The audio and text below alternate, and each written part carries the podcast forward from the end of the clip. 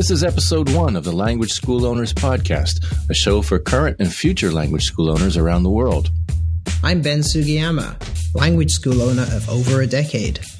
And I'm Rich Pav, a future language school owner.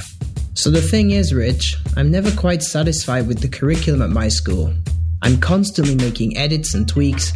Every year I redo parts of it, trying to improve the quality, trying to give my students the best possible lessons. How about you? Well, I work for a school, so I don't get to choose the curriculum. But what I'm hoping we'll be able to do is to start using the curriculum designed by today's guest as a supplement from next year. Today's guest is a man who came to Japan after receiving a master's degree in mathematics. And I have to hold my hands up and admit that I had no idea what he was talking about when he tried to explain it to us. In 2012, he started his own language school, Step by Step Eikaiwa, and now he's created his own curriculum for kids called Bingo Bongo Learning. He's here today to talk to us about how he made it.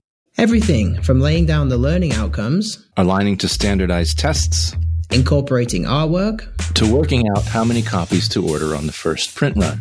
His curriculum is a colorful 300 page activity book, music CDs, video DVDs, free downloadable flashcards, worksheets, and profile cards to keep track of students' progress. But that's not all he's done. He's also self published his own photo book of Kagawa Prefecture and created a guide to ordering udon for English speaking tourists that is now used in over 400 udon shops. We're very pleased to welcome Jeremy Lanig. Welcome, Jeremy. Hi, guys. Thanks for having me on uh, episode number one. I feel uh, really, really honored. Jeremy, you wrote this this really, really great article about building an effective uh, English curriculum for Eikaiwa schools. Yeah, thanks. I, I read it to the woman who's my coworker, and we were reading it together. She was reading on her computer. I was reading on my computer, and we are reading, going through it. And like at the end of every paragraph, we're going, yes, yes, yes.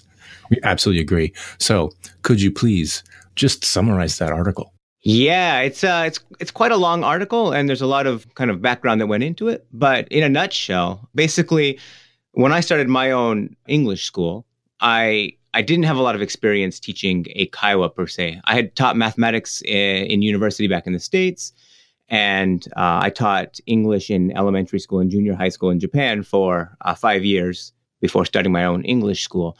But once I started my own Eikaiwa, I realized, yeah, it's a lot, it's a lot different. Um, kind of the the the needs or kind of the the goals I wanted to set with with teaching, and over you know a period of five or six years, I slowly kind of developed a lot of a lot of insight and a lot of ideas through mostly trial and error, but also working with other, I guess, Eikaiwa teachers, English teachers.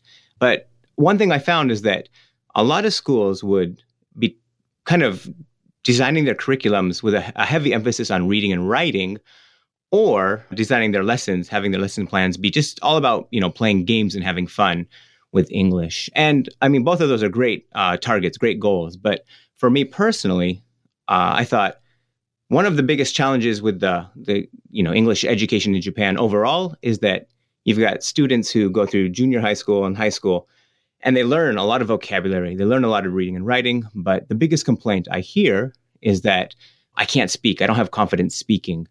Um, so for me, I think the biggest you know challenge was really getting a, a curriculum that incorporated uh, a, a, large you know focus on speaking and communication skills. So the uh, the point of the article is to give some ideas as how to you know set up a curriculum that really focuses on communication, but also uh, incorporates reading and writing.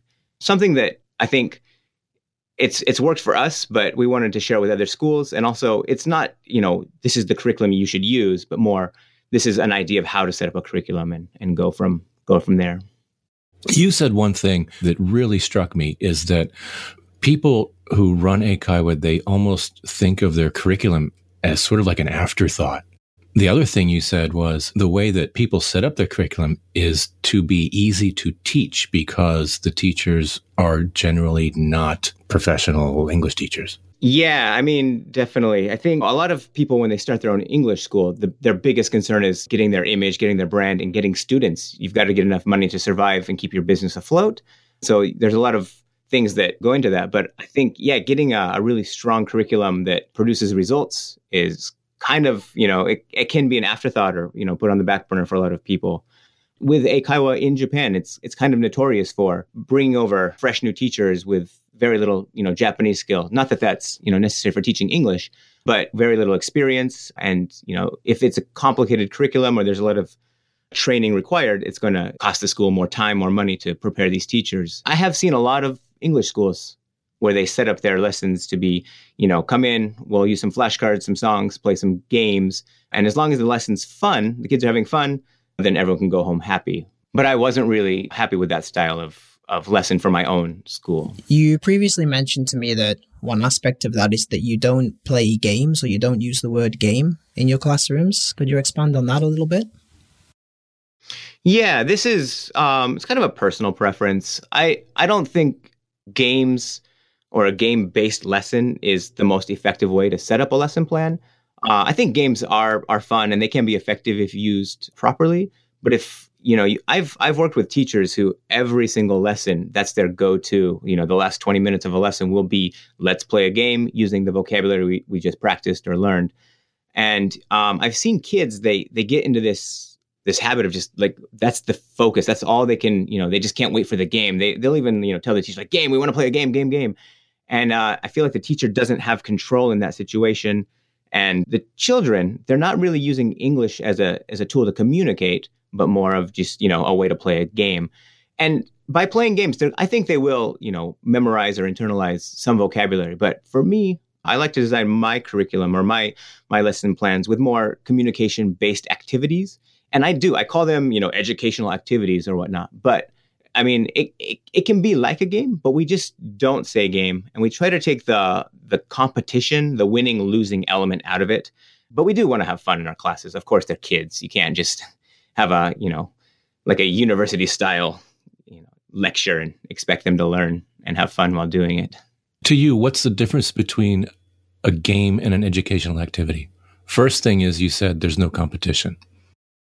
Yeah, for example, like if we were studying words that start with the letter B, I would have a set of flashcards with, say, you know, boy, bat, ball, and uh, you know, bed on my flashcards. And we'll practice them a few times. And maybe, you know, if we want to practice the letters, we'll practice those too.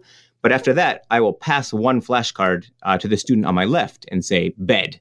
And then that student just has to take the flashcard and pass it to the student on their left and say bed. And so what we do is we go around the table and it's kind of the, you know, I think it's called telephone or in Japanese, the dengon game. But everyone can see, you know, what we're doing and there's no like, you know, whispering or anything. And then after that, we'll, we'll kind of take it up a notch and I'll say like, this is a bed or I sleep in a bed or my bed is, is soft or something like that. And they have to repeat it. And once, you know, the more we do this activity, the more you can see they're starting to internalize the language and have fun with it. Uh, and then we speed it up and they, you know, they laugh and, and have fun and then it gets out of control. Cards fly off the table. And then we're like, okay, we got to stop. We're getting a little bit out of control. So let's get back to the, you know, the the serious side of, of our studies, I guess. So how has the curriculum been received by both students and parents? And have you had any surprises? Uh, the kids, they love it. It's it's something that's really it's really fun to watch them, you know, grow using our curriculum, using our worksheets. Uh, and not only our students, but we get feedback from other schools that are using our curriculum, and we, you know, it's only been positive, positive feedback.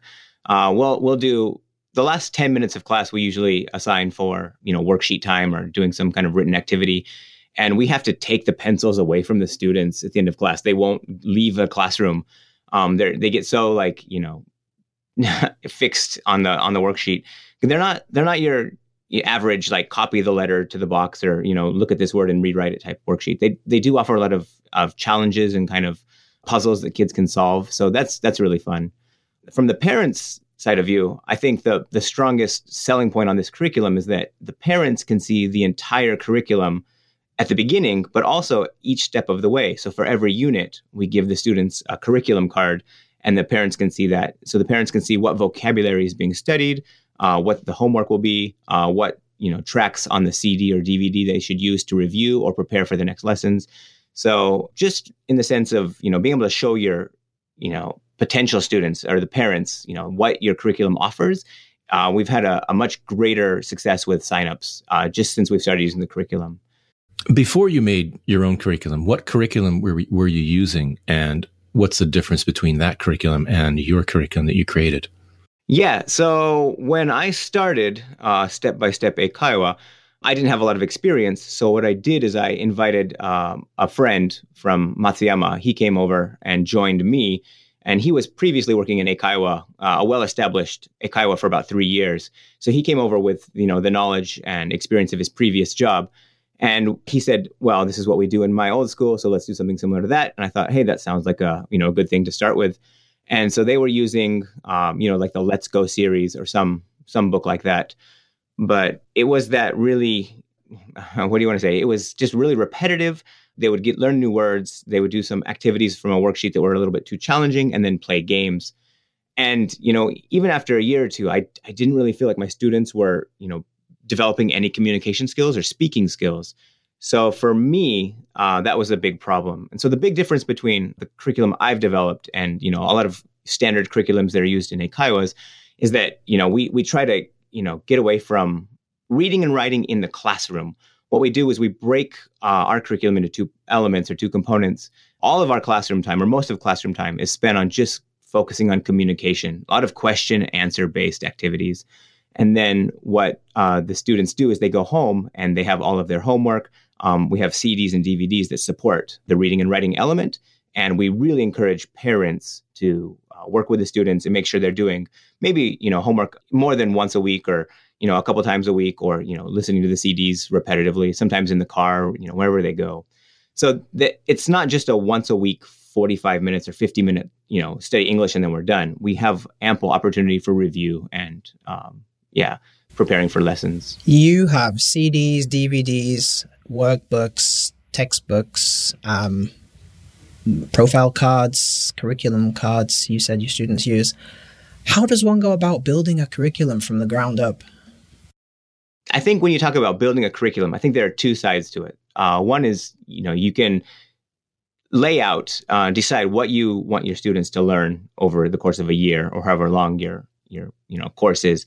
So by that, you know, I think every teacher should have a, a really strong sense of, all right, this year I want my students to be able to focus on this grammar or these words or this expression. I want them to be able to communicate these ideas. And anybody can do that. And everybody should do that if they own an English school. On the other hand, you've got designing your resources, you know, writing songs, making videos. And that is something that not everyone can do. I am fortunate in that uh, I have a lot of hobbies and that I've kind of studied photography and videography and a lot of different things as I've, you know, after I graduated from university. So I'm always kind of trying to learn new things and do new things. So for me, that's really uh, beneficial. But I also had a, a situation where one of our teachers was a really talented illustrator. So, you know, he had some some free time and I thought, well, we should, you know, try to work together and, and make the most of this this situation. And that's kind of how, you know, Bingo Bongo's curriculum came about. A lot of it I had designed as we, you know, worked through the, you know, the course of six years of running a school. But once we had that illustrator, that was kind of like the the the secret ingredient that tied it all together and made it something that we could, I guess, package and and then distribute to other schools who might be interested in using it. Is your curriculum aligned to any standardized tests? Uh yeah, definitely. Um, we what I what I did when I designed all the the workbooks is I kind of took a look at some of the popular tests that are offered in Japan or maybe in other countries. So, for example, Eiken or TOEFL, and I would uh, basically I looked at all of the the uh, the questions or the vocabulary used in those tests, and I made that the foundation of our curriculum.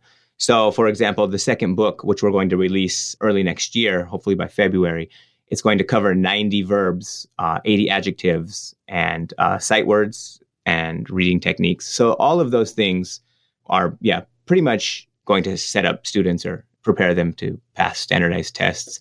But, you know, again, we want to do this as homework and make, you know, the reading, writing, and, and, and test, I guess, element of our curriculum as kind of we put it outside of the classroom as much as possible. But we will, you know, focus on that for some, you know, part of the, the lessons.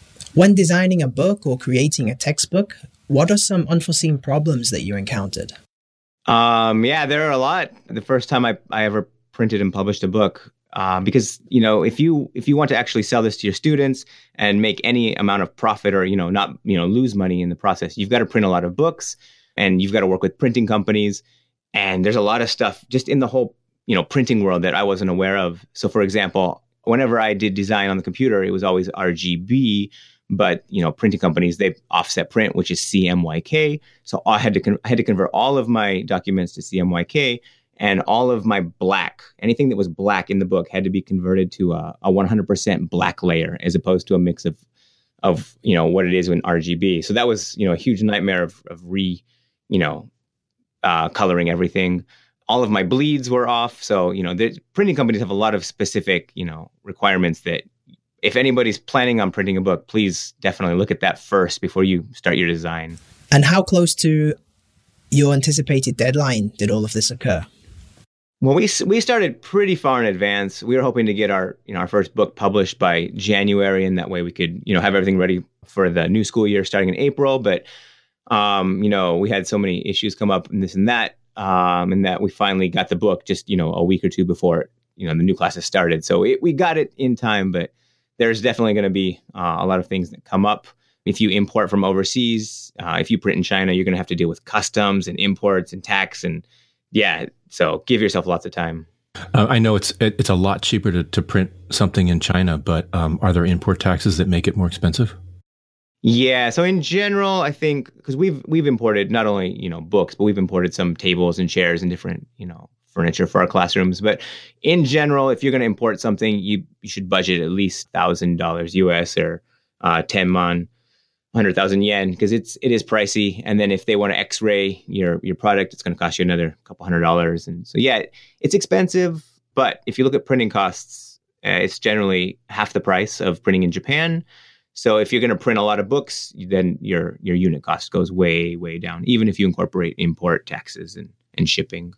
If you're going to create your own curriculum, how many copies should you expect to print? I think if you want to break even you should expect to print between 500 and 1000 copies. But if you want to you know sell to other companies or make it something that you can you know package and and, and market then probably you're going to want to sell or want to print um, more along the lines of 1500 to 2000 how many did you print all of my books my photo book uh, bingo bongo books we typically use 2000 as our standard price point that that's workable for us are you currently selling to any other eikaiwa yeah, we we sell to a lot of eikaiwas around Japan, and we, you know, we we were really late. So the schools that jumped on, you know, are using our products. They're you know they they're using it um, in conjunction with their own existing curriculums, which is another good point about Bingo Bongo is that it's not, you know, you can use it concurrently with other uh, curriculums but we you know we missed the deadlines and we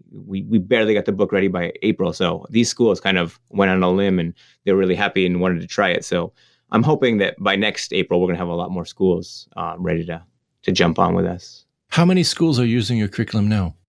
Um, I want to say around ten schools, but again, we missed we missed the the the, the best time, the prime you know marketing point. So this year we're going to go uh, we're going to hit up a lot of the different expos around japan that focus on on education or teaching materials. So i hope this year we can get a lot more. What's next for bingo bongo learning?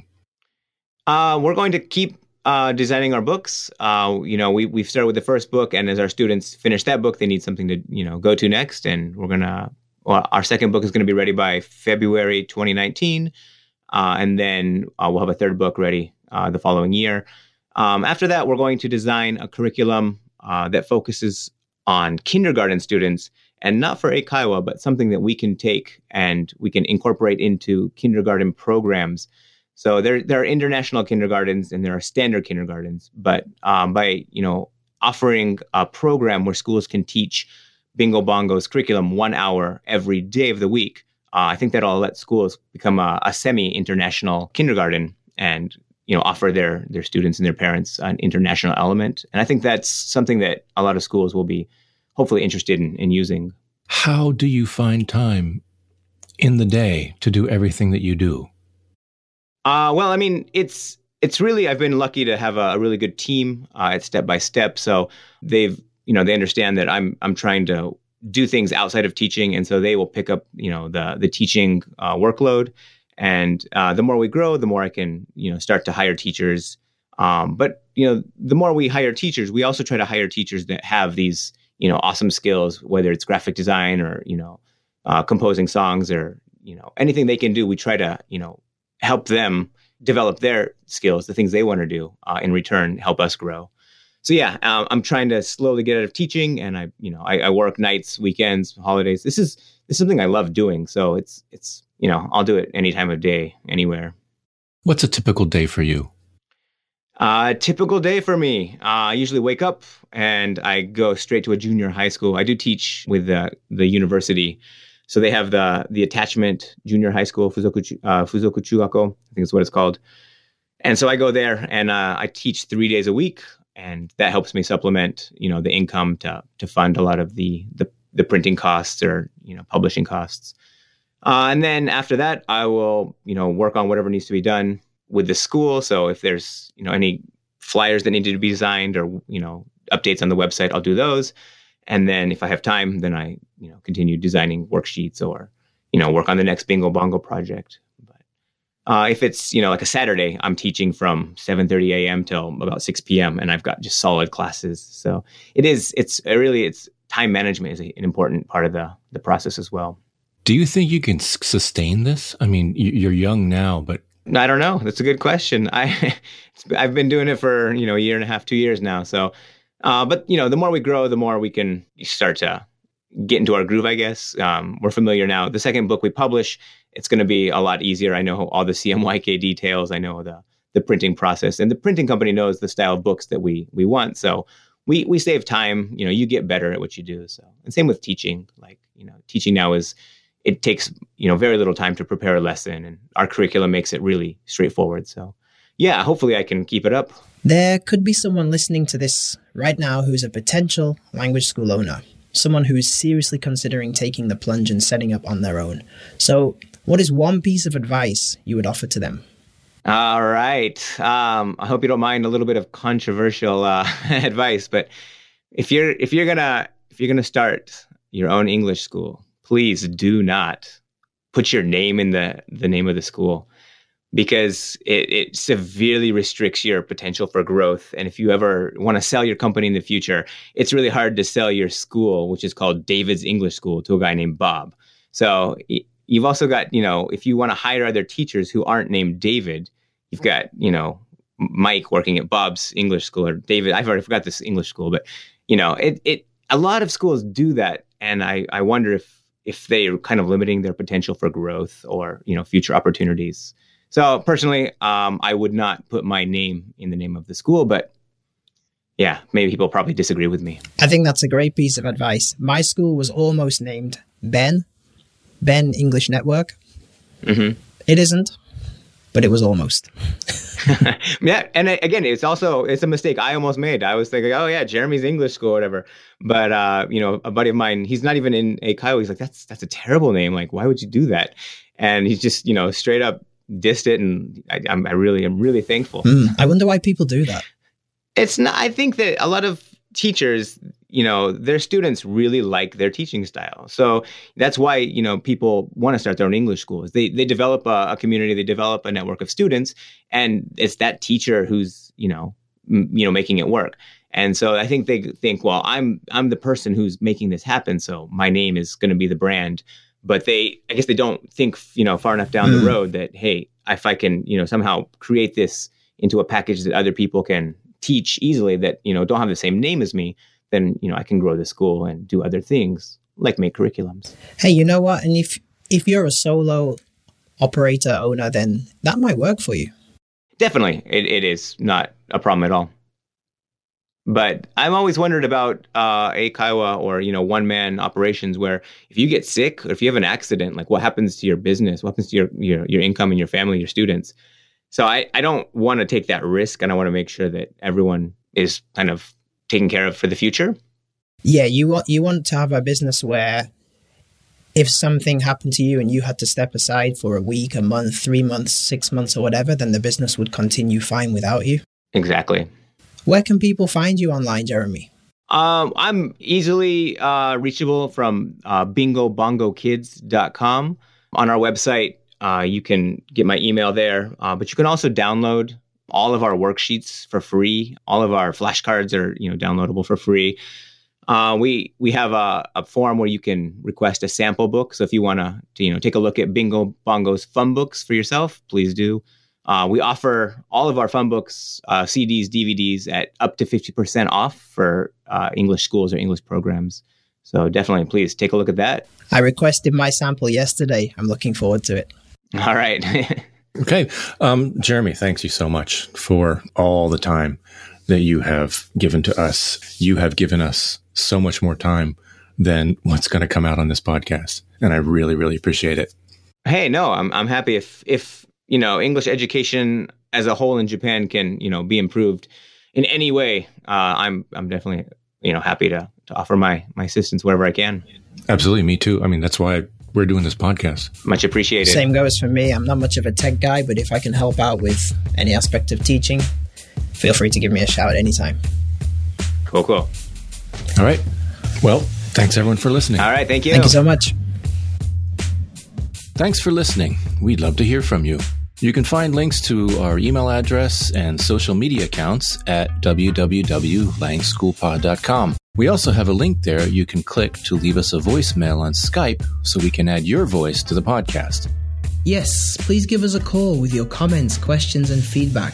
We'll play them on the show and respond to as many as we can. If you don't want to leave us a voice message, you can send us an email or a DM, and we'll also respond to as many of those as we can. We want to hear from you.